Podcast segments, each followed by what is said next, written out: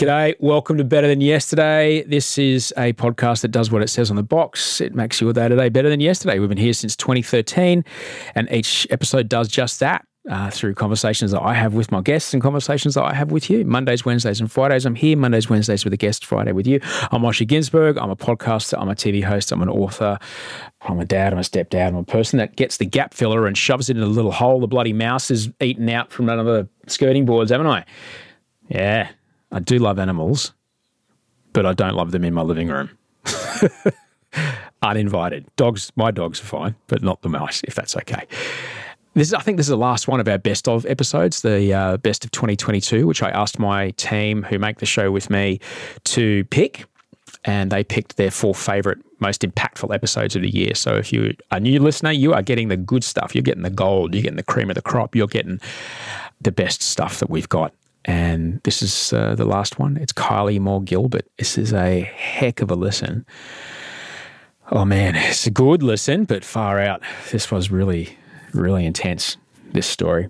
But it's great. It's ultimately quite inspiring, and I certainly took a lot from it. I know you will too. The team that did pick this do need to be paid. To pay that team, I need to play some ads. So I will play some ads, and then we'll be back with Kylie Moore Gilbert. Ever catch yourself eating the same flavorless dinner 3 days in a row? Dreaming of something better? Well, HelloFresh is your guilt-free dream come true, baby. It's me, Keke Palmer. Let's wake up those taste buds with hot, juicy pecan-crusted chicken or garlic butter shrimp scampi. Hello Fresh. Stop dreaming of all the delicious possibilities and dig in at HelloFresh.com. Let's get this dinner party started. Jewelry isn't a gift you give just once. It's a way to remind your loved one of a beautiful moment every time they see it. Blue Nile can help you find the gift that says how you feel and says it beautifully, with expert guidance and a wide assortment of jewelry of the highest quality at the best price. Go to BlueNile.com and experience the convenience of shopping Blue Nile, the original online jeweler since 1999. That's BlueNile.com to find the perfect jewelry gift for any occasion. BlueNile.com. Many of us have those stubborn pounds that seem impossible to lose, no matter how good we eat or how hard we work out. My solution is PlushCare. PlushCare is a leading telehealth provider with doctors who are there for you day and night to partner with you in your weight loss journey. They can prescribe FDA-approved weight loss medications like Wegovy and Zepbound for those who qualify. Plus, they accept most insurance plans. To get started, visit plushcare.com/weightloss. That's plushcare.com/weightloss. Once I understood how it worked, that they would use me to extort my government to get some sort of concession, and I was a bargaining chip in some diplomatic game, I didn't believe their threats to give me the death penalty, because I thought, well, what use is that? You know, you want something from Australia. If you kill me, it's just going to be bad PR for you and you're going to get nothing in return. So I just laughed at them and said, that's bullshit. I don't believe you. But after they sent my case to court, and I realized that it doesn't matter what I do, they've put me up for this charge of espionage despite zero evidence, despite my cooperating with them initially in the interrogations. I may as well resist them and claw back some shred of dignity in doing so, because if you just sit back and let other people, bad people, do things to you and you're a passive victim of that and never stand up for yourself, you dehumanize yourself as well. That is Kylie Moore Gilbert. I'm Osher Ginsburg, and this is Better Than Yesterday.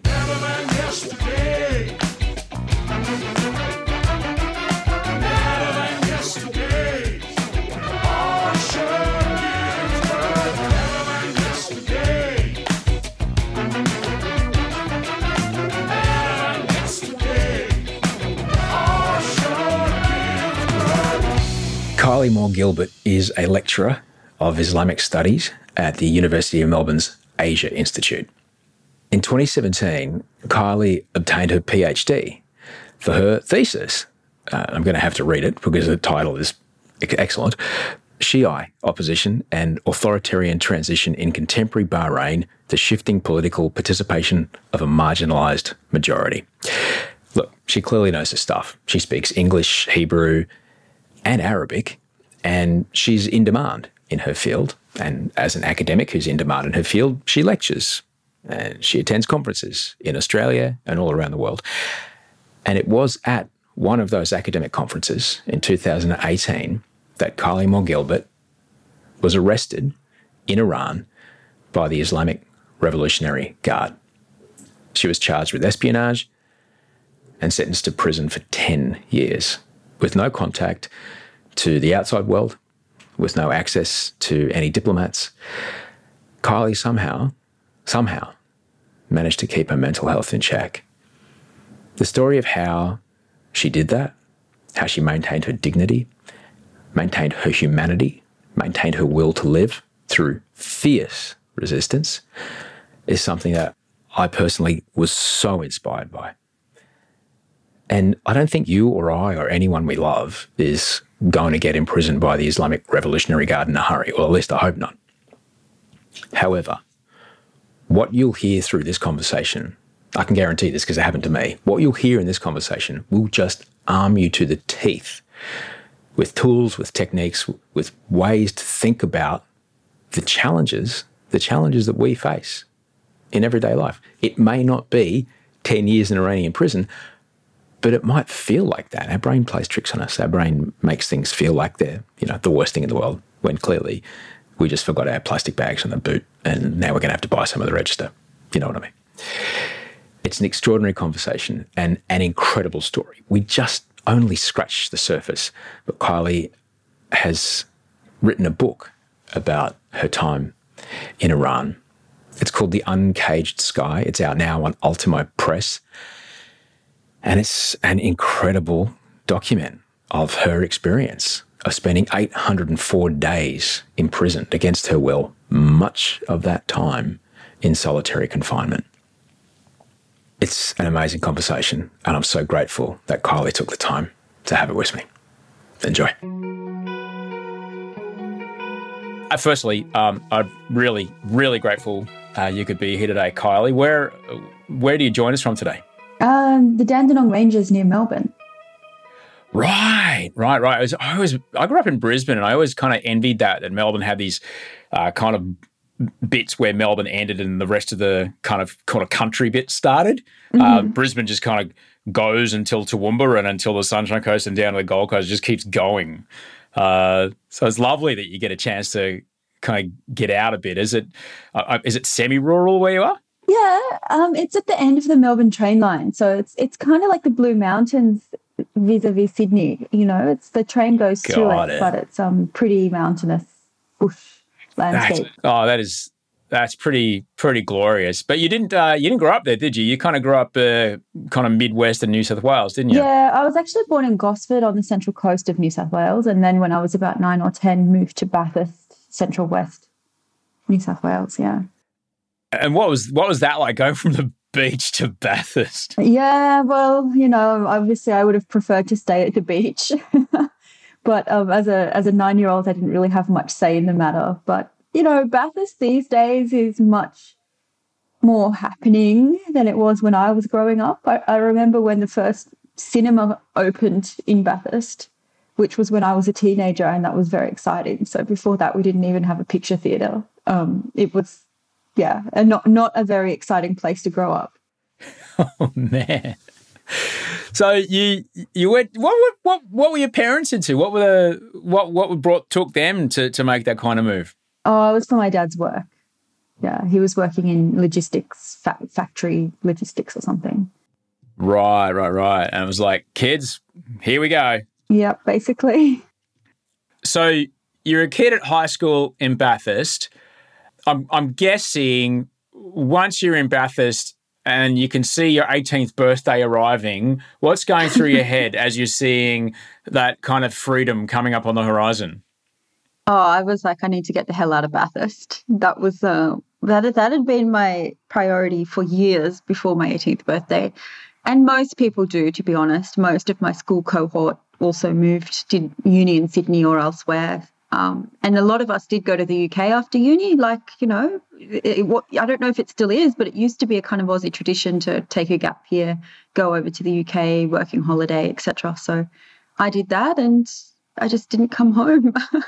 And because I had a British passport, I could do my uni studies over there as a local student. And, you know, I got into Cambridge to do Middle Eastern studies, which was literally just me as a 20-something kid saying, oh, this looks like a fun degree because I can live in the Middle East for a year. That was a requirement of the degree. So that was really one of the reasons why I chose to do it. What was it about the Middle East that intrigued you? Well, I'd backpacked in the Middle East. I travelled around the Middle East quite a bit. I spent a couple of years working and travelling in Europe, in India, in China, in the Middle East before I went to uni. And I just loved it. It was just so interesting. And I wanted to learn Middle Eastern languages. I'd always loved languages. I'd always had a bit of an aptitude for them. And this degree just was the whole package. You know, you were forced to learn languages. You were forced to live in the Middle East for a year. You could study all sorts of things like politics, history, anthropology, linguistics, religion, anything linked to the Middle East. So I just found it fascinating. And there's nothing like that in Australia. You can't study such a thing in Australia as an undergrad, you know, the whole package of every subject under the sun, as long as it's linked to one part of the world. So I just thought it was great and applied for it and somehow miraculously got accepted. And so that's how I kind of fell into it, really. My ex-wife is Israeli. I've spent a fair amount of time there. I know my experience is having grown up in Australia and hearing and seeing on the news and knowing the kind of religious dogma that was kind of ingrained into me through the secular structure of our society, but also through, you know, various holidays and things throughout the year and also the othering of everybody that wasn't that. Mm. I know what it meant for me to suddenly be surrounded by it. What was it like for you? I enjoyed my time in Israel. It was culturally very different. And I feel that I learned a lot about different aspects of Israeli culture because I spent time on a kibbutz, for example, for 5 months, working there in a kindergarten with children, which, you know, kids don't lie to you. Like, they tell you straight up, you know, like my Hebrew grammar was terrible and they would just laugh at me. You know, like it was a bit of a baptism of fire trying to fit in there. And then, you know, I spent time in Tel Aviv. I spent time in Haifa. I lived in the city of Haifa for about 6 months as well and went around the West Bank, backpacked around the West Bank too. And I feel like I had a really positive experience there. And you have a whole lot of stereotypes about Israel or positive and negative ideas about what it would be like, and the Arab countries as well, because I travelled a lot around the Arab countries neighbouring Israel, even to Syria, because, you know, this was before the war there, and to Turkey as well, and Egypt and Jordan and various other places. So, you know, it was just such a fascinating insight. And I feel like I learned a lot. You only learn these things by going there. There's no manner of books and, you know, you've got to go there. When you went through I'm interested to know your take on this. When you went through the West Bank and you saw, you know, obviously knowing the history of the country, when you went through the West Bank and you saw the people that were living there and, you know, how settlement was, I guess, you know, being used as a way of putting pressure on that population. What did it? When as an Australian looking at it, you know, What were some things that were suddenly clear to you? I saw some really ugly sites involving settlers in the West Bank, and I also visited some regular everyday suburbs of Jerusalem that were technically settlements, like Ma'ale Adumim. So I guess I got both sides in a way. I went to Hebron on my own on a bus, just because I heard it's got a beautiful old city and a beautiful wall, and I wanted to see the Tomb of the Patriarchs and, you know, a bit of a thrill seeker maybe, but I was quite young at that point and it wasn't super unsafe when I was there. Like, it was relative, obviously. And the settlers in Hebron are among the most extreme in all of the West Bank. And, you know, the Palestinians had hung chicken wire above the souk, which was open air, because the settlers had occupied all of the apartments above the souk stalls and would just throw their rubbish down onto the pavement below, including dirty nappies and this kind of thing, deliberately. And the chicken wire would catch all the rubbish then above the stalls, and you would just see litter above your head. And I asked them, what is this? Like, is this some sort of bizarre art installation? Why is there all of these Coke cans and chip packets above our heads? And they said, oh, no, that's the settlers. You know, we put that there because they throw out their rubbish down on top of us. You know, and I went to the Tomb of the Patriarchs, which is where Abraham and Sarah and, you know, are buried. And there's, it's split in half, and it's half a mosque, half a synagogue. It's totally bizarre. And the split even comes down to the actual tomb itself, where the bodies are buried, and they're split in half so that each side has access to touch it, I guess, or pray right up against it. And I went into the mosque section with a Palestinian man who I'd, you know, who was showing me around, given me permission to be there, obviously. And a group of settlers arrived into the mosque without warning, without permission, without invitation, and they refused to take off their shoes. And, you know, in a mosque, you've got to take off your shoes at the door, and there's always beautiful carpets, and you're supposed to walk on them, you know, with respect. And they didn't take off their shoes, and they just stomped around. There was about 15 of them stomping around with their shoes, and went right up to the tomb on the Muslim side and wanted to pray there, and asserting, I guess, their ownership over the whole place, not half of it. And the Palestinian caretakers ran in front of them, had these mats that they like, and they were bending down on the ground like servants, like these guys were kings or something, and they were placing the mats on the floor just before they stepped so that they wouldn't step and soil the carpets of the mosque. And wow. That just, the symbolism of that, it just broke my heart, and it was enraging and so disrespectful and rude. And, you know, I went into the synagogue side of the tomb as well, and there were no Muslims there, and, you know, soldiers were guarding it. And it just really broke my heart that, you know, it's supposed to be a place of religious worship, and yet the disrespect and the conflict itself is permeating even that holy site. So I did see some horrendous things, but also I went to some settlements that weren't full of extremists and were just, you know, regular everyday people living in Jerusalem, and, you know, yeah. So what you've described is something that I think that I grew up in Brisbane, you know, and you can drive in Queensland, you can drive for 4 days and still be in Queensland. You know, yeah. And what you've described was the thing, I think, to me that really impressed upon me how intense proximity plays a role in the situation in the Middle East, about how it's literally street to street. You know, it's not like, the border's way over there. I remember standing on Mount Hebron, and we look down, like, there's Lebanon, there's Syria, there's Jordan. Like, you can, with your eyes, yeah. You can see cars driving around in all these countries. And, yeah, so the intense amplification of any kind of mistimed word or speech or presence of anyone is so tightly wound there. It was a trick. And I guess the thing that I took from it, Kylie, I don't know if this is what you took from it, was that when you're far enough away from it, you can go, oh, they should just do this and that.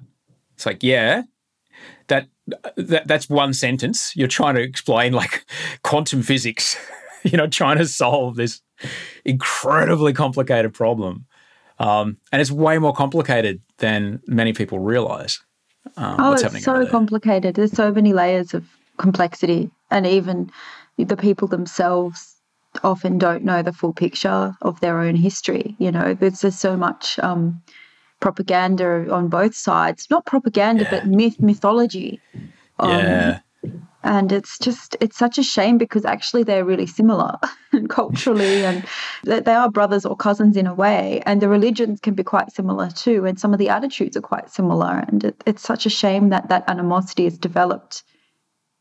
And you're right, they live in such proximity to one another that it just seems illogical that they wouldn't try and get on, because simply they have to share the same space. Yeah, but yeah, as you mentioned, the mythology and the identity of each team, shall we say, is so enshrined in possession of space, is what makes us who we are. And however that possession came to be, it's a complex scenario. That's for sure. So you've spent time there. You've obviously got a bit of Arabic up your sleeve, bit of Hebrew up your sleeve. What took you? It was a conference that took you to Iran, wasn't it? Yeah. So I did my PhD in political science, focusing on the Persian Gulf Arab states. So not on Iran. I'm not a scholar of Iran at all. I'd studied Iran on a very basic level, history class, that kind of thing. And I was invited to go there for a 1-week seminar that was being run by an Iranian university. And because I'd been researching the Shia community in Bahrain at that point, and Iran is a Shia state, the biggest, most influential Shia state in the Islamic world. So it made sense to go there and learn more about their religious sect in this seminar. And because they invited me and it seemed like a great opportunity, my university supported it and paid for my flights. And it was a good networking opportunity too, because there were other scholars from Europe and North America and other places that were joining as well, that I could get to know. So, academics do these kinds of things all the time. And it's a kind of almost a requirement of our job to go to conferences and network and meet other academics. So it was a pretty standard thing. And I did have a little bit of concern. And because of that, I didn't apply for my visa at the airport upon arrival, which we can do as Australians in Iran. I went to the embassy in Canberra and applied in advance because I figured, okay, well, they check me out. I mean, I have been to Israel. My ex-husband does have an Israeli passport, although he lives in Australia and was born in Russia. And I thought, well, none of that's, if they really wanted to dig into my background and check me out, they could do that in the visa application process. And, I got advice from people too, other academics who'd done research in Iran, and they all said, oh, no, you'll be fine. It's fairly safe. It's a stable country. I mean, obviously it's a nasty authoritarian regime, but then almost every country in the Middle East is. So that's kind of normal as well in a way, sadly. And at least, there are no terrorist attacks there and there's no war there. And, in comparison to most of its neighbours, it's pretty stable. So yeah, I thought I'd be okay. Yeah, I remember when I was, when I would travel in and out of Israel, They would always ask me, do you want a stamp? Yeah. Because they were happy to not stamp me. Yeah. Because they know what it means to go through the world for the next couple of years with that stamp in your passport. But as you mentioned, it's easy to check where you've been. As you landed, did you think anything was up? No. I didn't draw any attention at all when I landed. It was just smooth. And, I had the visa in my passport. They stamped it and I went through. And a representative of the Iranian university picked me up at the airport and it was all great. So I only really had an inkling something was up about 24 hours before I tried to fly back to Australia. Other than that, I had a fantastic trip. The seminar was interesting. I did some tourism and travel and, I really liked Iran. It's a fantastic country. It's so interesting. There's so many incredible archaeological sites and, like Persepolis where I went, relics of the Persian Empire, museums and it's a beautiful country and the food's amazing. And yeah, I actually had a really positive time up until that final moment. Yeah, I can't even imagine.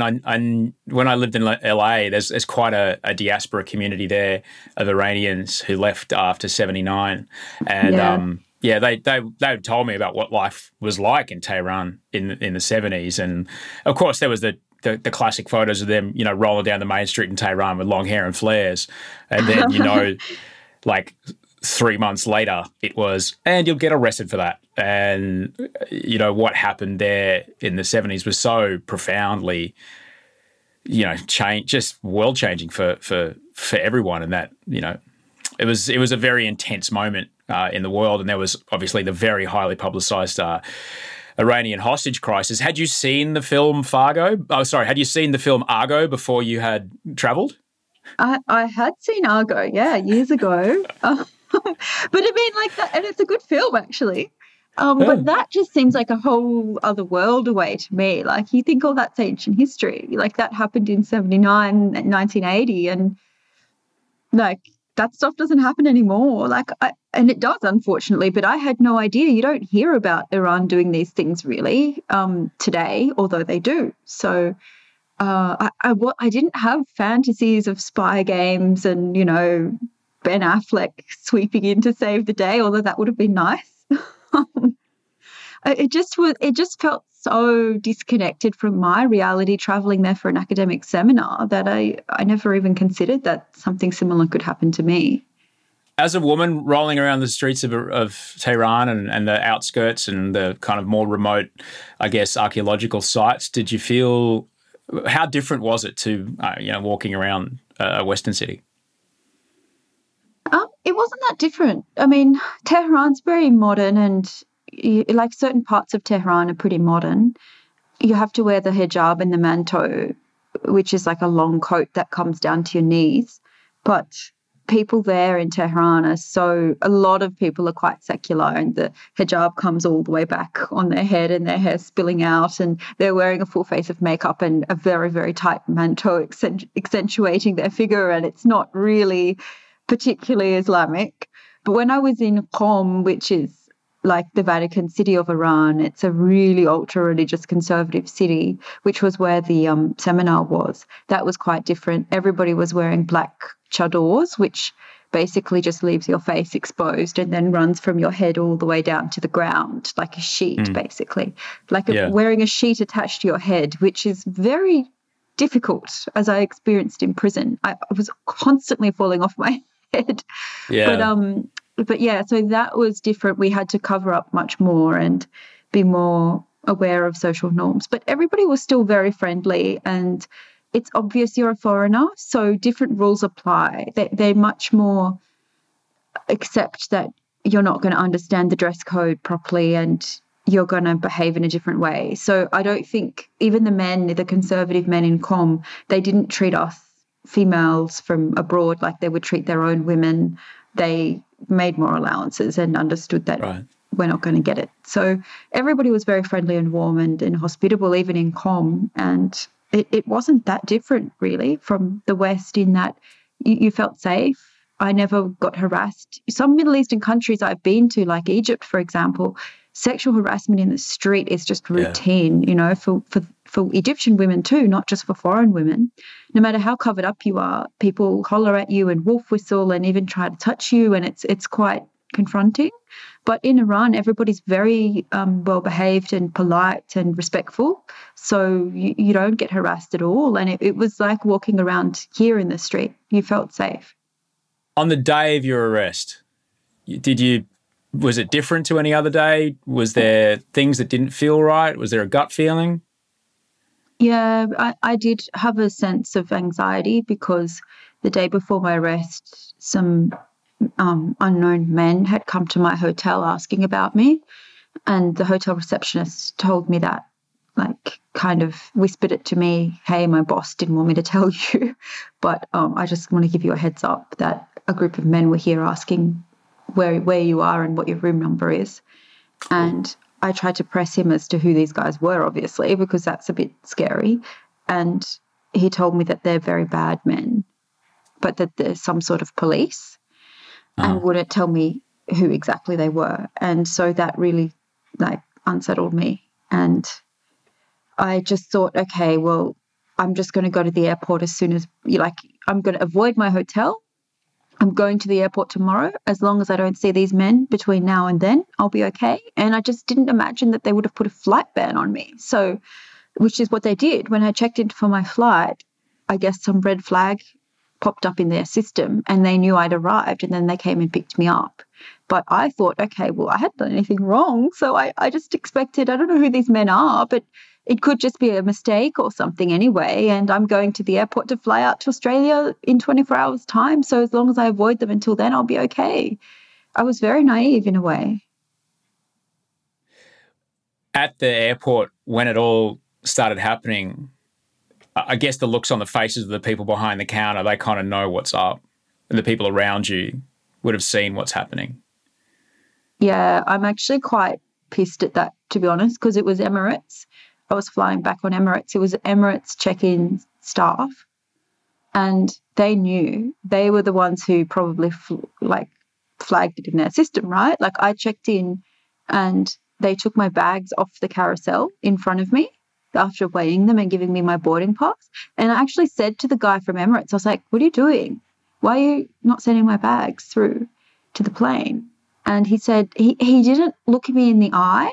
Like he was looking down and I could tell in retrospect he was uncomfortable. And he said some sort of excuse like, oh, because they're fragile or they're heavy or something, you know, we're taking them off to send somewhere else. And I remember standing there for a moment and being like, that sounds kind of dodgy. I don't believe that. But then, like, what do I do? The Emirates staff's telling me that. Maybe it's, you know, fragile baggage and they're going to send it to the oversized section or something. So I was like, okay. And then I walked off and literally 2 minutes later, IRGC operatives approached me and pulled me into interrogation. So that guy knew. I mean, he couldn't do anything. What could he have done? But still, it annoyed me that they lied to me. This is the Islamic Revolutionary Guard Corps. Anyone that's followed the news over the last 15 years knows that your mate was right. They're not the greatest people, you know. That's an understatement, I think. Yeah. At what point did it go from, oh, this will get sorted out in a few minutes, I'll be fine, I'll make the flight, to I'm not leaving today?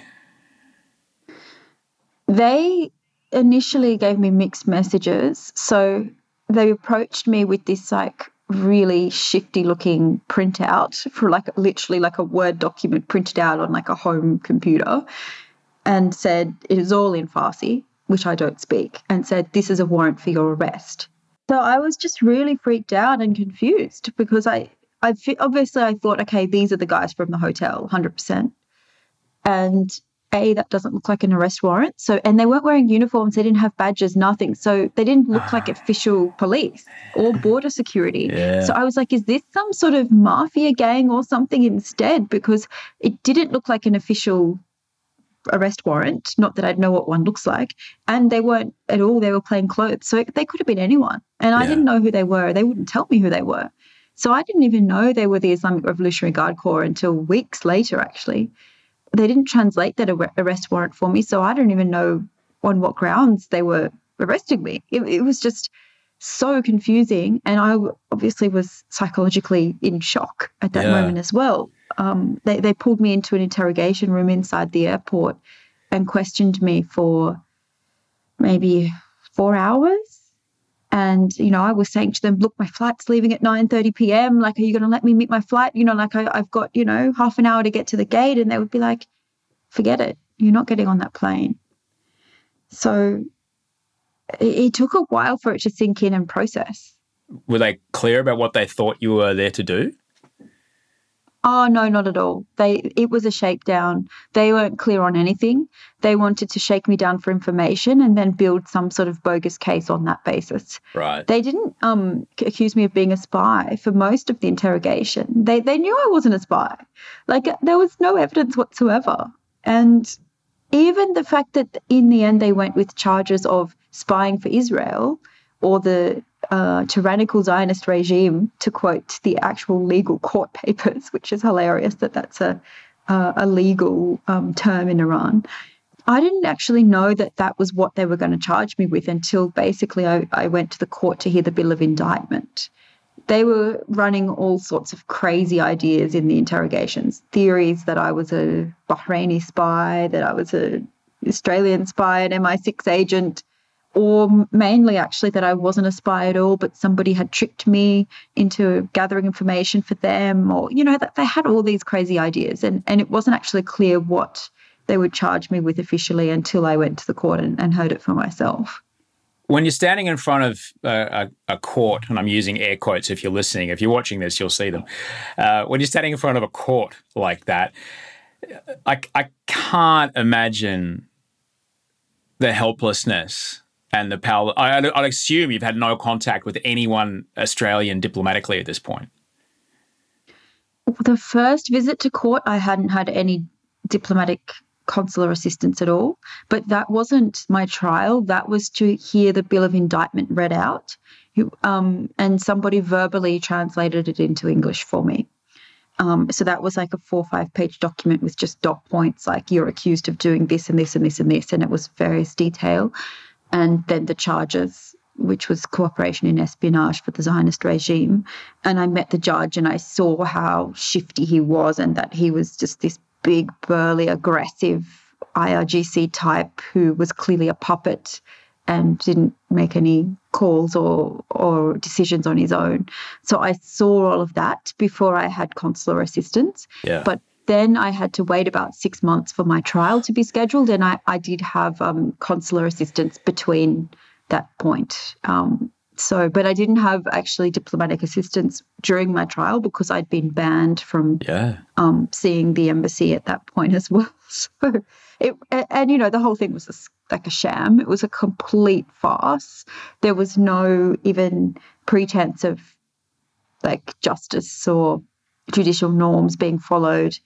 The whole thing was just from beginning to end a joke. And, you know, what kind of court doesn't allow you to present evidence in your own defense? Or what kind of court doesn't allow you to speak to your own lawyer? I wasn't even allowed to discuss my case with my lawyer. The Islamic Revolutionary Guard Corps court, that's who. Exactly. It was actually humorous. Like I found the court entertaining in a way. When you're faced with that amount of powerlessness, that amount of helplessness, what happens, Kylie? How do you hold on to your sanity? At various points, I had various ways of trying to hold on to my sanity. I was in a really terrible, extreme solitary confinement cell at the very, very beginning for the first month, and that was just a 2.5 by 2.5 metre box with no window, no natural light, lights on 24 hours a day, LED lights in the ceiling, no furniture, no bed, no pillow, nothing, no mattress, nothing to do whatsoever. You're just stuck in that box 23 hours a day. That was very psychologically challenging, and it's designed to break you. It's deliberate dehumanization. And getting through that was a real struggle. In the end, I did, and I managed to, after a couple of weeks, slow down my brain, turn off any mental processes that weren't necessary for day-to-day existence and the routine of prison, and just sort of lie prostrate with the blanket over my head on the ground and just inhabit my long-term memories and just think 20 years back and block out the passage of time. And, I developed a psychological mechanism for dealing with that. But the first few weeks before you enter that space in your own mind, it's really hell because you're just bouncing off the walls and trying to maintain a grip over your brain, which is just has this frenetic energy and nothing to, entertain it. That's psychological torture, 100%, and it's designed to break you for interrogation. Because our brains look for stimulus. We look for, and if we can't, and I can relate because I've been there. If you can't find stuff, it starts to invent stuff.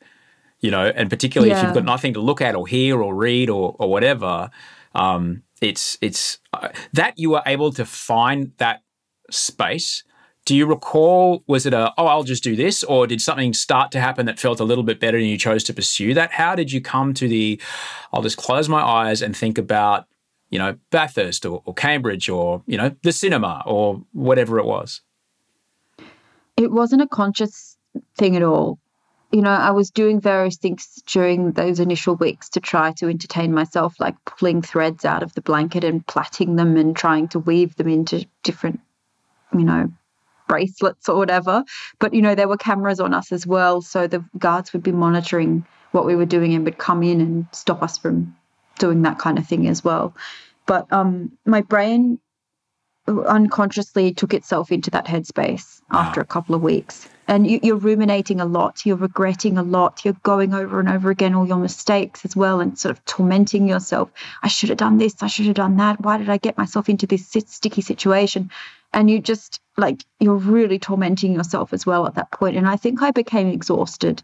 My brain just couldn't sustain the anguish and the anxiety after a few weeks of living in such a horrible headspace, and just started to shut down any emotions and any unnecessary thoughts that weren't connected to eating or sleeping or just the day-to-day routine of prison. And it was a place I went to unconsciously without trying. I don't think I would have known how to get there. And I don't know how to get myself back into that headspace either. But I think it's a survival mechanism, and we probably all have it inside us, you know. You're incredibly lucky that you found it, because I'm sure every day someone was saying, we could make this all stop if you just sign this. They wanted me to make a false confession, but... you know, it was clearly a crazy thing to do. Why would I confess to something that I hadn't done? And it would be, in my opinion, a hell of a lot worse for me should I give in to that pressure. And I'm so glad that I didn't, because people who did make false confessions, I know some of them. Some of them have even been given the death penalty as a result. Iranians, not Australian or foreigners, but you can't take it back. It's a trick. They trick you into signing something, and then you can't take it back no matter how hard you try.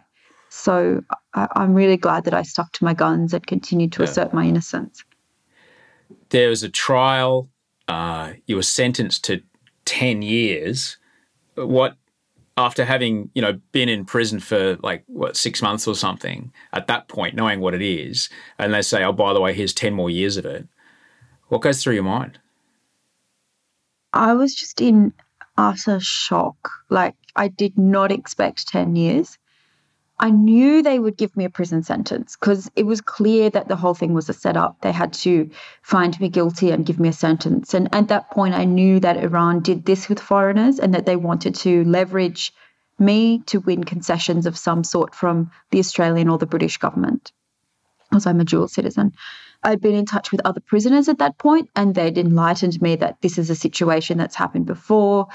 They've got money, they've got prisoners in exchange for other foreigners or dual nationals that they've arbitrarily arrested in Iran. So I knew this was a pattern of behaviour, and I expected that I'd get a few years and, you know, then they'd trade me, horse trade me with the Australians or the Brits for some other thing that they wanted. So the 10 years was a real blow, because I was like, 10 years? Like, there's no evidence. And that was the main, that was the maximum for my charges. It was shocking and impossible to process, really. What does consular assistance look like? I can only imagine that if you're an Australian diplomat posted to Tehran or in that area and you show up going, oh, man, we've got an academic in prison, there's going to have to be a prisoner swap here. Like, I can't imagine how powerless that person would have felt coming to talk to you. Yeah, so they demanded the ambassador himself come. And no, ambassador doesn't normally do consular visits, but the IRGC demanded that, I think. So I had 3 or 4 only with the male Australian ambassador to Iran at the time, Ian Biggs. He, after the interrogation phase was over, they blocked all consular assistance up until then. Once they'd sent my file to the court, they allowed Ambassador Biggs to enter Evin prison, come to a special meeting room where I was accompanied by like 4 or 5 revolutionary guards, all sat around me intimidatingly. And I wasn't allowed to discuss my case with the ambassador. It was just meeting him as proof of life, I think. Look, she's here. She's not, like, she hasn't been beaten up or she doesn't have a black eye or signs of torture or anything.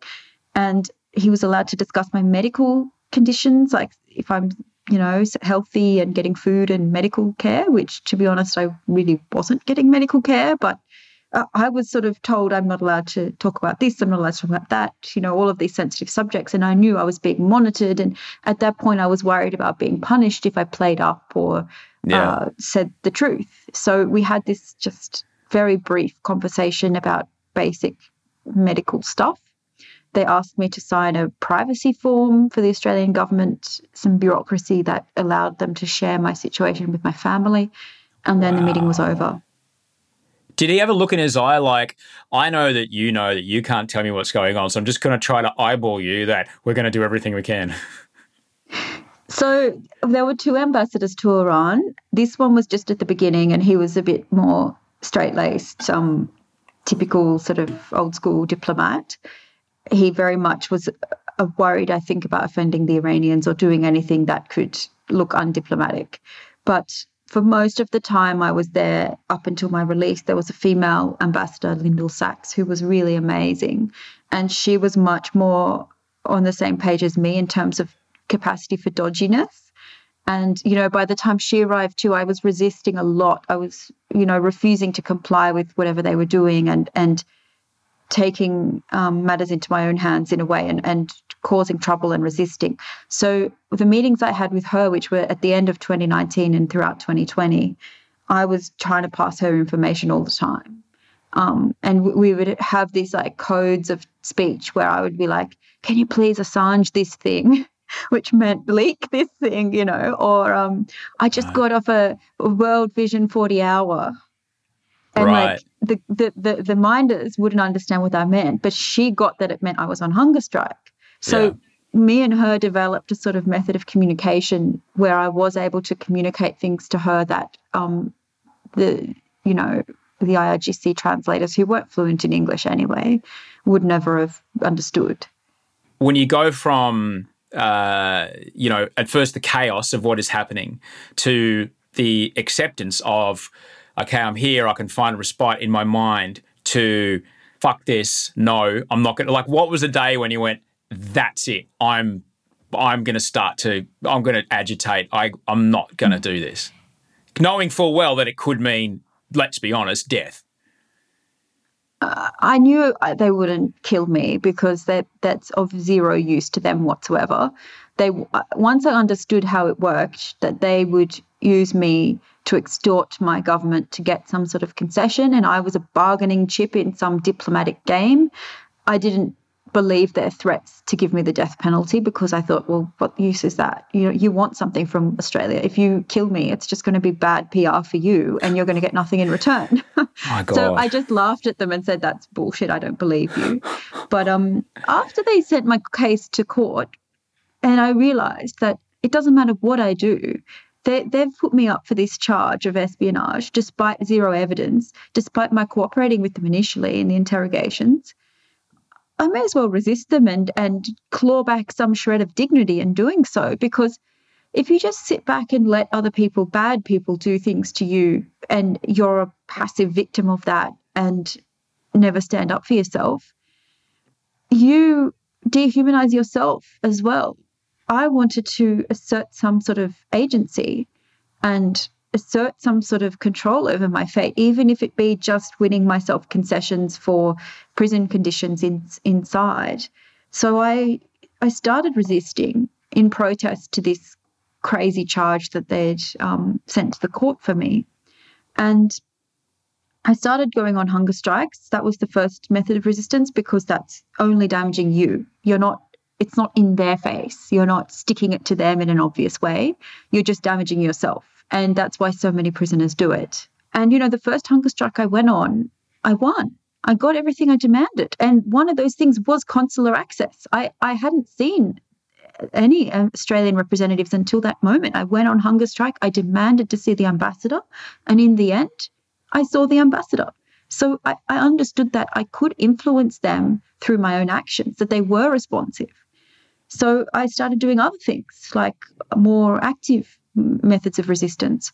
Also, we were passing notes, me and two other cells. We'd established a communication channel, and I was speaking in an air conditioning vent with the cell next to mine once every 3 nights on a particular guard shift that was very lax. And we had a note-passing network using stolen pens and scraps of packaging and paper and things that we would send to between each other using communal spaces, like a communal laundry drying rack and the outdoor exercise area. And these friends, I never saw them face to face at that point, but they became my friends. These women in other cells would give me advice and would tell me that, you know, resisting can be an option. So I did start resisting, and I got banned from consular meetings and banned from calls to my family and had books taken away from me and all sorts of things because of my resistance. But you know, they punished me to the extent that they had taken everything away from me that I valued. So I had nothing to lose. And when you have nothing to lose, you're actually more dangerous.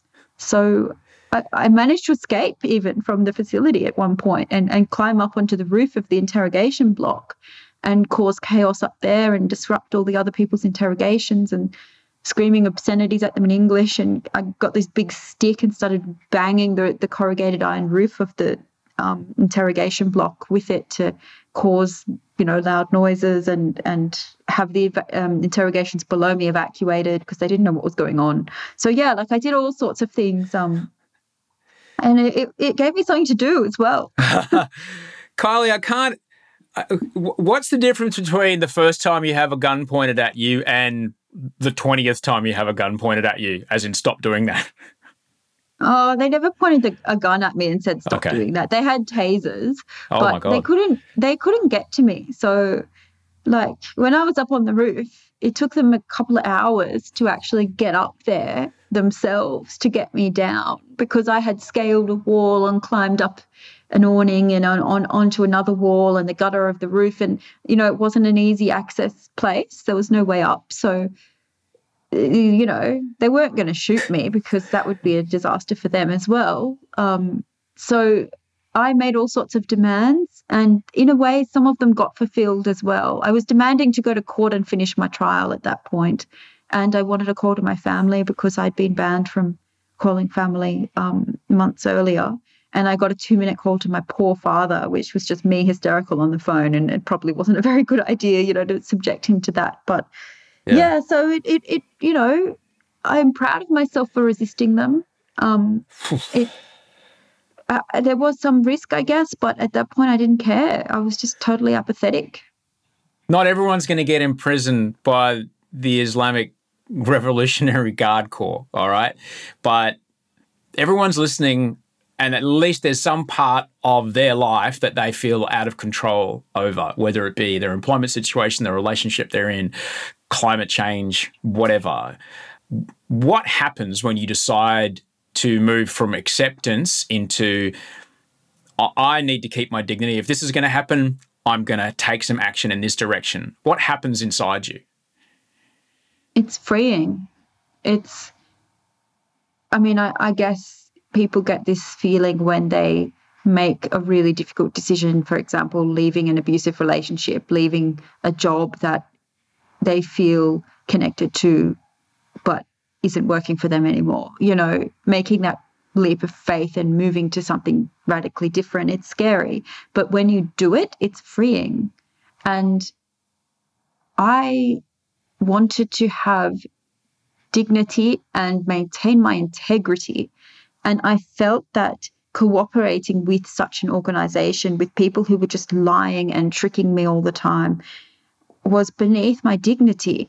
I had to express that I didn't accept what they were doing to me as an innocent person, that my human rights, I was being psychologically tortured, my human rights were being violated, international law was being violated. I knew what was being done to me wasn't acceptable and that I didn't deserve it. And I felt that I was able to restore my integrity as a human being and the values that I held as well, not sacrifice them anymore by refusing to cooperate with them and go along with their erosion of my human rights. So it was freeing, and I'm glad I did it, even though I often got punished and it maybe even lengthened the time I eventually spent there. At least I came out with my integrity intact. Kylie, it's just so inspirational to hear you speak like that. Yeah, as you mentioned, that you knew that the threat of death wasn't there, but the scars from that kind of psychological torture last a lifetime, and not, you know, other physical dangers that you're putting yourself at risk of, other assaults and things like that, were most definitely there every day. To hear you speak like that, to hear the risks you took, climbing up onto a roof that it took other people hours to get up, I mean, that risk alone, like, it's just so inspirational to hear you speak that. It is the most magnified version that I've ever heard of taking control, taking agency, and even if your situation doesn't change, at least that you feel okay within your own body.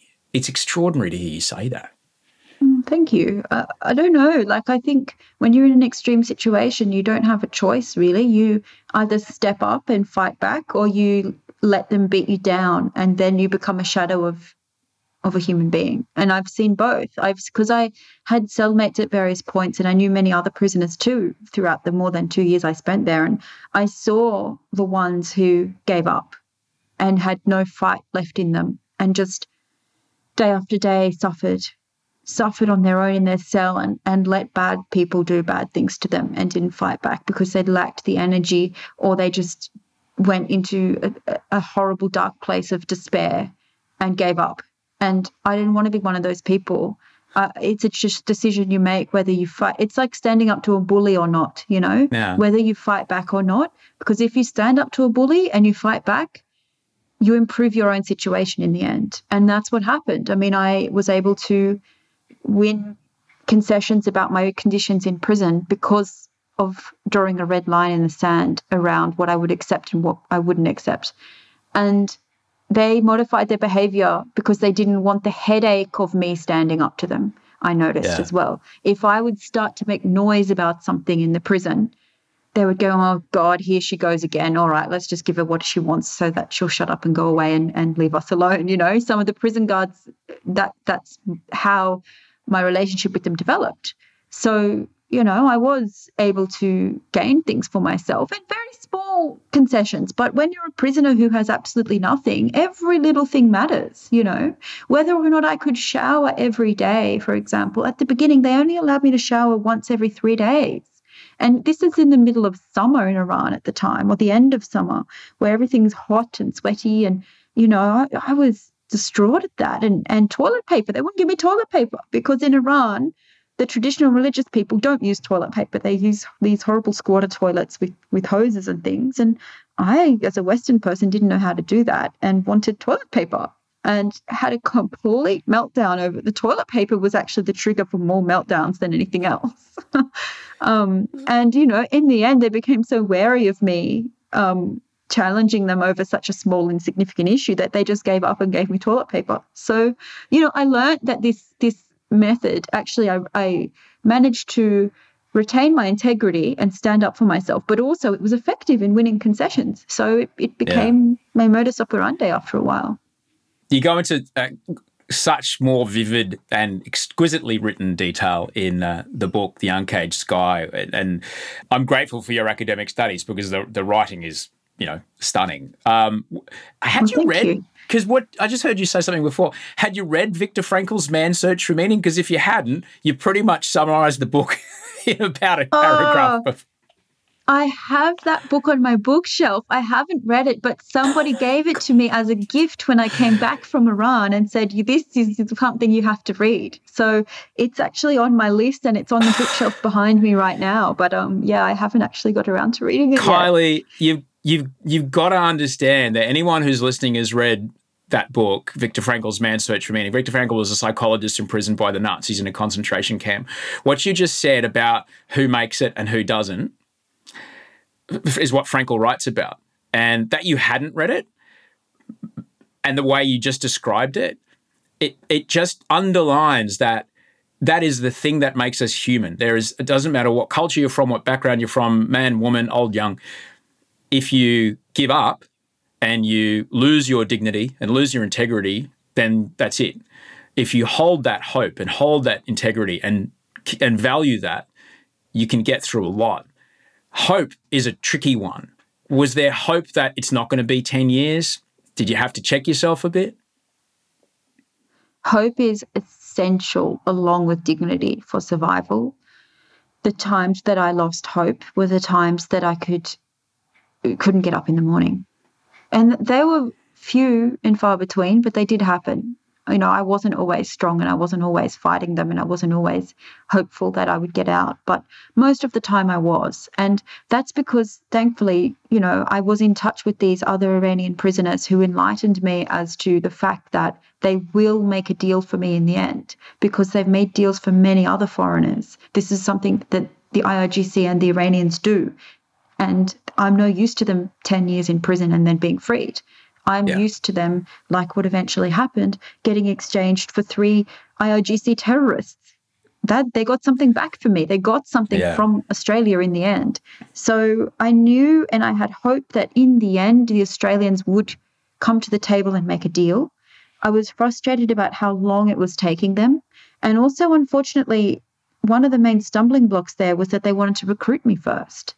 And they were using the 10 years as blackmail and using the atrocious prison conditions as blackmail to try to force me first to be recruited to the IRGC as a spy or an informer.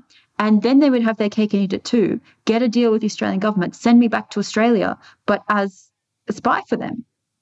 And they'd approached me so many times about it. So I knew that that was their tactic. And I kept refusing. And we entered this war of attrition where they would try to blackmail me and I would have to resist. And this is why they didn't enter into any meaningful negotiations with the Australian government for so long, because they were wanting to break me down first, get me to agree to inform for them, and then enter the negotiations. And, you know, on who survives prison and who doesn't, and how you come out as well, because people survive physically, but that doesn't mean mentally they can recover. Or maybe they will recover eventually, but it takes a very, very long time to recover if your behavior in prison is something you're ashamed of. And I actually thought a lot about Holocaust survivors and Holocaust stories when I was there, because I remembered the phenomenon of people who collaborated with the Nazis from within Auschwitz, for example, to save themselves, throwing others under a bus, quite literally sending others to their death to save themselves, or for an extra set of rations or an extra scrap of bread. You know, I thought about these stories, and there were plenty of prisoners who sold each other out in order to get that scrap of bread, you know, metaphorically speaking, in order to save themselves and do a deal with the devil by throwing their fellow innocent prisoners under a bus, being recruited, becoming an informer, and then sending information about what others were up to their captors so that they would be freed sooner. You know, I saw this many times, and I was approached to work for them as well as a spy, and I knew that I would have to do bad things to good people in order to get myself out via that route, and I wasn't prepared to do it. And I'm glad I told them to fuck off. And I actually quite literally told them to fuck off in that language because, you know, that I've seen others. A couple of my friends, one of my good friends actually got recruited. But also I've seen plenty of informers within both two prisons I was in. And it eats away at your soul. You know that morally you've done something inexcusable. If you are adding to others' suffering by your actions, others get longer convictions, longer sentences, or their family members might be rounded up, or other innocent people on the outside might be thrown in prison because of your actions. How do you live with yourself? So I think that's a really important point too. I mean, you have to assert your dignity by maintaining those moral standards as well. And hope is very important too. People who lost hope, I remember at one point I just gave in to despair. There was one day, it was a diplomatic deal that had fallen through, and I blamed myself for it, my own actions for it.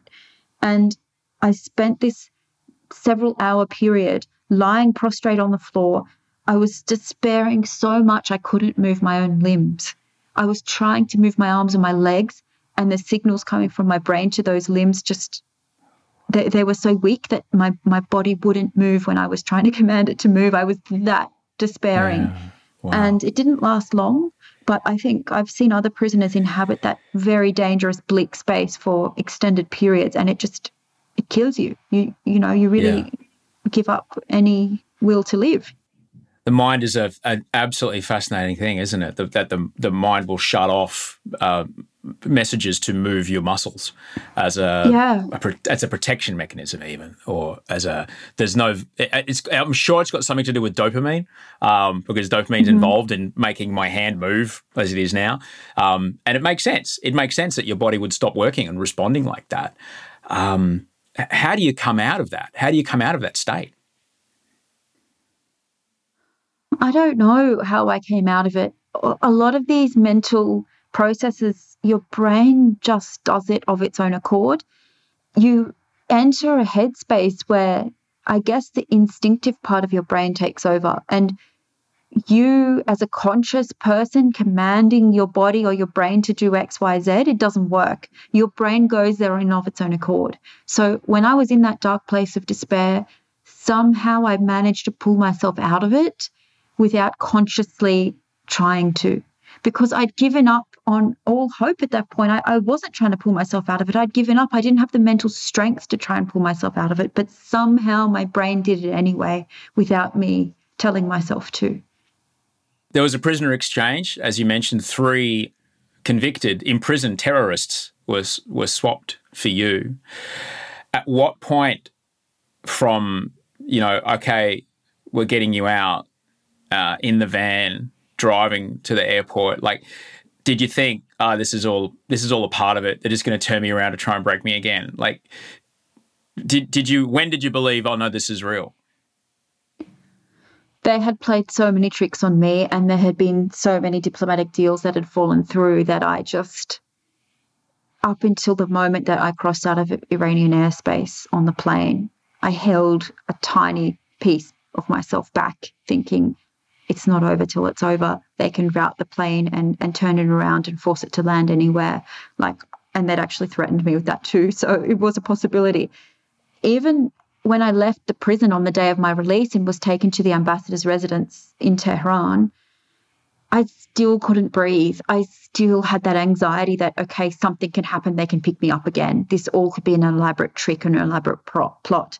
So whilst I was ecstatic to be freed, and especially when I was taken to the Australian ambassador's residence and I saw Nick Warner, the intelligence chief who'd been sent as an envoy by the Australian government, and I saw the Australian ambassador, Lyndall Sachs, there, and I thought, okay, I'm amongst friends now. I'm amongst people who wish me well, who, I had my first coffee in more than 2 years, and that was amazing, and I immediately said, give me another one. I had a flat white and I was like, make another one, even though I was totally buzzed because, I hadn't had the caffeine.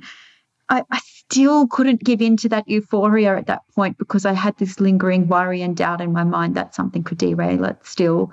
It was only when we left Iranian airspace on the plane and I knew that there was no way they could come after me that I just properly allowed myself to breathe and relax.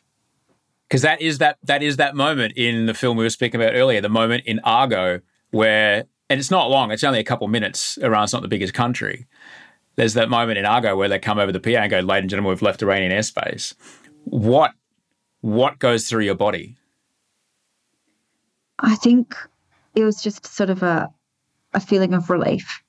Yeah. Just, I was exhausted at that point because I'd barely slept the previous night and it had been a really full-on day to get to that point that I was on the plane, and I was sitting by the window seat looking outside at the sky, and it was sort of dusk and becoming night, and there was this beautiful velvety blue colour with stars popping up, and the theme of the sky carried throughout the book, which is why I called the book The Uncaged Sky, and I just remember looking at that symbol of the sky with the stars just starting to appear, and it was for me a symbol of freedom, and I had this just feeling of relief wash over me as I looked at those stars and thought, okay, your life is restarting. Time felt frozen for me. For that 2 years and 3 months I was there, time just didn't have the same quality that it normally had in the outside world, and I thought, okay, time's unfrozen now and it's starting up again, and it's like a rebirth. My life literally was beginning again from that moment. Was there something that you decided, well, if this is what it's going to be, okay, well, I'm not the girl who has to climb on top of an interrogation hut anymore, or were you wow, I'm going to go through the rest of my life like this? Was there a way that you're well, now I'm out, what am I going to do with this?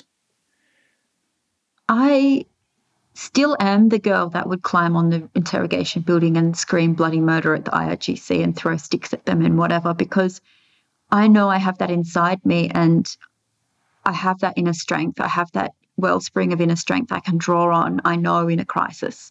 And that's power, because unless you're put through a life and death experience like that, you don't know what you're capable of. And when you discover that you're stronger than you think you were, that gives you a sense of power. So I'm actually happy that I learned those lessons about myself. I am still the same person as I was when I traveled to Iran initially, but I know that I'm stronger than I thought I was. I made a vow to myself on that plane as I flew out that I wouldn't be a victim and I wouldn't come back to Australia a shattered mess and a shell of my former self, that I would try to find the silver lining. And look to the future with hope. And obviously I've been through a really traumatic experience and it's not always easy, and there were negative lessons that I learned from it too. But I'm determined to focus on the positive and try to use the voice that I have to speak out for the friends that I left behind in prison, to draw attention to Iran's terrible human rights record and this phenomenon of hostage diplomacy that unfortunately they've been practicing for more than 40 years, and try to better myself as a result of this. I mean, it's not easy always, but I do have optimism for my future and I am proud of myself. And I guess it speaks to the point I was making earlier that if you do bad things in prison and you compromise those core values and you sell out and you sell out to others, you inform on others, you do a deal with the devil and you feel ashamed of yourself for that, because I saw people who did that and I knew they carried that shame with them, then it's so much harder to get over the experience. But because I'm proud of myself for backing my values, maintaining my integrity, I feel that I can recover more quickly and that I still have that hope inside me for the future.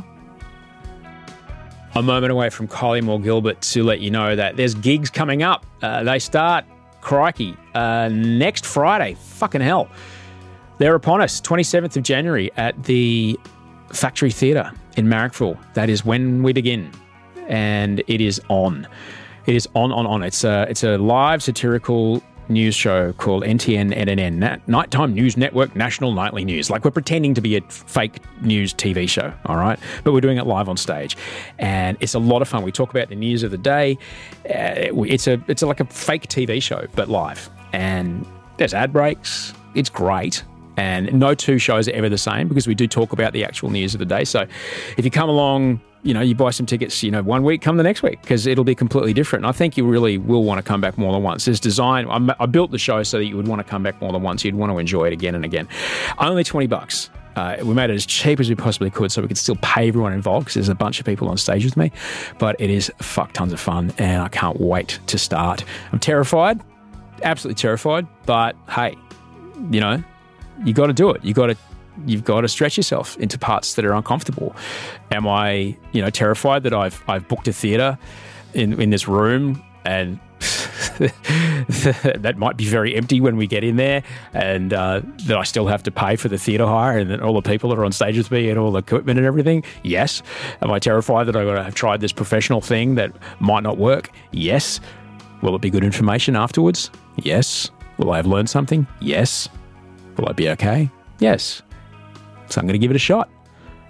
27th of January at the Factory Theatre. We start. There's tickets on sale for, I think, the next couple of Fridays. We're doing it every Friday for a while. And if it goes well, hopefully a long while. And if it goes really well, hopefully all the way to Melbourne. So if you're in Melbourne, people in Sydney, get them to get around it. All right? Say, God, I want to see this show, for goodness sake. He won't shut up about it. I really wanted to go. And I can't go because he won't come to Melbourne unless it does well in Sydney. So if there's people in Sydney that get on them. We're back in a minute with Kylie Moore Gilbert. I've got to play some ads and then we'll finish off the rest of our chat with Kylie.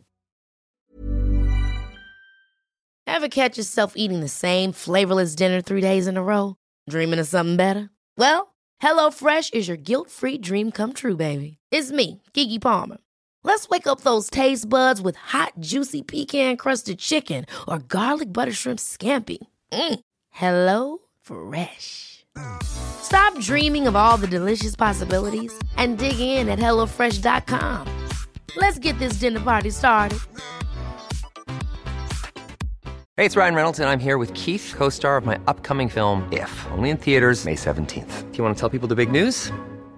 All right, I'll do it. Sign up now and you'll get unlimited for $15 a month and 6 months of Paramount Plus Essential Plan on us. MintMobile.com/switch. Upfront payment of $45 equivalent to $15 per month. Unlimited over 40 gigabytes per month. Face lower speeds. Videos at 480p. Active Mint customers by 531.24 get 6 months of Paramount Plus Essential Plan. Auto renews after 6 months. Offer ends May 31st, 2024. Separate Paramount Plus registration required. Terms and conditions apply if rated PG.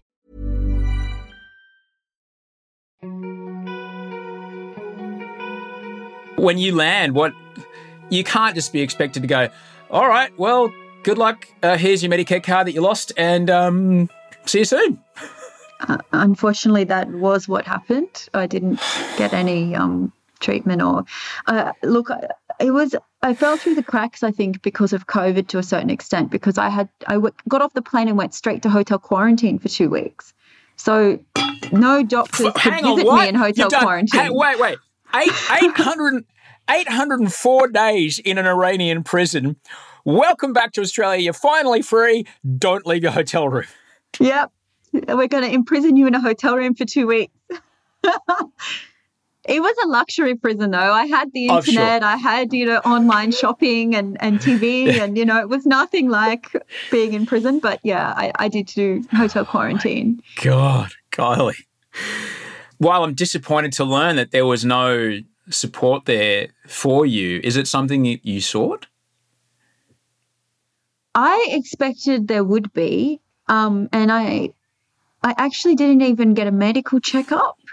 Again, because of the hotel quarantine. And I was actually really worried more about the physical health side, because I'd been in a prison which had a lot of infectious diseases, including AIDS and, all sorts of nasty stuff, and COVID, of course. So I was worried that I'd picked up hepatitis or something. And I said, I want to have a blood test and for absolutely everything under the sun that you can imagine, because I hadn't had any checkups like that for the entire time I was there. So we had plenty of drug addicts and people on methadone and various dodgy characters in Qarchaq, which was a public prison I was in for 3 months.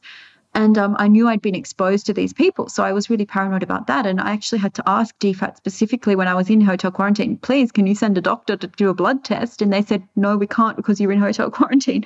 So I had to wait till that period was over. And then I did have a blood test by, a DFAT accredited doctor.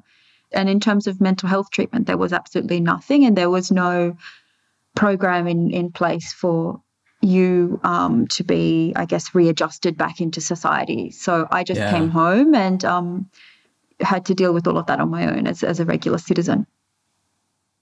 I'm not going to ask whether you did or not, but I hope that you got some support around that, because that's something that you're going to want to, if you'd been through a motorcycle accident, they'd, teach you how to walk properly again. Yeah, I actually didn't need it at the beginning because I was on such a high. For about 6 months, I had this sense of utter euphoria where I was just ecstatic to be free. And I didn't need, I wasn't traumatized. I was just partying. Like, I was seeing all my friends, my family. I was having a great time. I was enjoying my freedom and just luxuriating in that feeling of being free. And really the only thing that put a stop to that feeling was lockdown in Melbourne. Yeah. COVID strikes again, and then I was locked down inside my own house alone, because I live alone and all my family's in New South Wales and I'm in Victoria. So that kind of sucked. But and that sort of brought me back down to earth and got me back into a regular headspace. But for those initial few months, I don't think I needed any psychological treatment because I just had this utter just ecstasy, feeling. It was almost like being on drugs, I was that, that happy. And that's what everyday life is, even in lockdown. That's what life is for people, and that was what they were complaining about, and it's extraordinary to think about, how everything is relative, Everything's relative. Oh, my favourite restaurant's outside of my Deliveroo zone. Now I can't leave. Boo. It's, Yeah, exactly. First world problems for sure. First world problems. Kylie, I thank you so much for sharing your story. I'm being so generous with your book, and I really hope people, because there's a lot more to the story, including what went on with your ex-husband, which is a whole other factor that is so intense. So I really encourage people to read it. I'm going to ask you this because it is something that's really, people don't think about, what's going on in that part of the world. There's someone who's extraordinarily knowledgeable about the Middle East and the astronomical rise of some of these countries as far as socioeconomic status goes, and where people who are like, oh, I don't want to buy that shirt because it's not made from organic cotton, but will happily pump petrol into their car, not knowing what country that petrol's come from. What would you say about the coupling of energy, importing energy into our country, and the supporting of governments that do things like this? I'm very worried about that because, you know, they're negotiating a new Iran nuclear deal right now, and they seem to be very close to resolving that. And one thing that's being talked about is, oh, well, we're having to remove Russian oil and gas from world markets, so let's just replace it with Iranian oil. You know, Iran has the second biggest oil reserves in the world. They've been sanctioned now because of its support for terrorism and its nuclear program. Let's just unfreeze all of those sanctions on Iran and open up Iranian oil again and flood world markets with Iranian oil to replace the Russian oil that they've now sanctioned. And I don't think that Iran is any better than Russia in terms of its human rights record, in terms of its meddling in and causing wars in other countries neighbouring. You know, it's actually quite distressing to me to think that hundreds of millions, if not billions now, are going to flow to that regime once they sign the JCPOA and open up Iranian oil markets again. So I don't know what the solution is. I do think that obviously they need to stop Iran from getting nuclear weapons, and negotiating with them over that is also very important. But I think seeing Iran and other nefarious autocracies as a solution to economic problems without dealing with the human rights impacts of that is a big problem. And it's going to come round and bite us in the arse in the West, because enabling the Iranian regime and others to, by sending them millions of dollars in unfrozen assets, desanctioning them, buying their oil again. I did lead you towards that question, but to hear it spelled out, because I don't think people think about that. We, as Australians, we import from, I think it's 17 countries we import our liquid fuel from, and we rely upon that. And we just tend not to think about, it's $2.20 a litre of it. We tend not to think about where that $2.20 goes. You know, there's the fuel excise, which pays for road repair, but there's cents, there's dollars in every one of your fuel tanks that goes to one of these countries that are doing stuff like that was done to you. And we wouldn't, if, you know, if it was like, you mentioned World Vision, but it was like, for $1 a day, you can support this country imprisoning someone, you'd never do it. It's really great to think of it in that way. It's, you know, I know that I'm trying to get conversations out there around thinking differently about energy and what it would, what decoupling our economy from fossil fuel energy means, not only on a global warming scale, but also on a political scale and a human rights scale. So thank you for indulging me with you. Oh, happy to talk about this stuff. It's actually more comfortable for me to talk about political for policies and things than it is to talk about myself, which is always quite strange. As an academic, I'm more comfortable talking about academic subjects. Well, I got to say that you've given us all an incredible gift, and that you went through what you went through and then chose to share it so that others might learn. And even just in this conversation, what you've given us about hope, about self-determination, about agency, about taking some control, about agitating for change, and then allowing that sense of dignity to be the thing that helps keep you up, get you out of bed every day, even in an incredibly terrifying and uncontrollable situation. That's an incredible gift you've given us today, Kylie. And there's so much more in the book. Thank you so much for taking the time to speak to us today. Oh, gosh, thank you so much for having me. It's been an utter pleasure, Osher. It's just so lovely to virtually meet you and to chat with you. So, I'm so happy we did this. That was Kylie Moore Gilbert. What a conversation. What a chat. What an inspirational story. Heavy, but yeah, I took a lot out of that. I remember that conversation quite a bit when I'm, I don't know, oh, this sucks. Oh, I don't remember that stuff. Excellent. Don't forget to jump in the show notes of the episode. That's where you can find the link to the tickets, to buy the tickets to go and see the new live show that starts next Friday at the Factory Theatre in Sydney. 27th we start next Friday, and then a couple of Fridays after that. If it goes well, hopefully way more Fridays after that. I'm scared, but it's going to be all right. We're back on Monday with a brand new episode. Thank you very much to everyone that helped me make this one, which include Bree Steele, my researcher, Andy Maher, who does audio and video post-production, Rachel Barrett, who executive produces everything, and the marvellous Toe Hider, who made the music you're listening to right now. He's great, and I just got his new album the other day in the mail. I don't even have a CD player, but I own it. I have a new CD now. Thanks for listening. I'll talk to you Wednesday. Have a good one.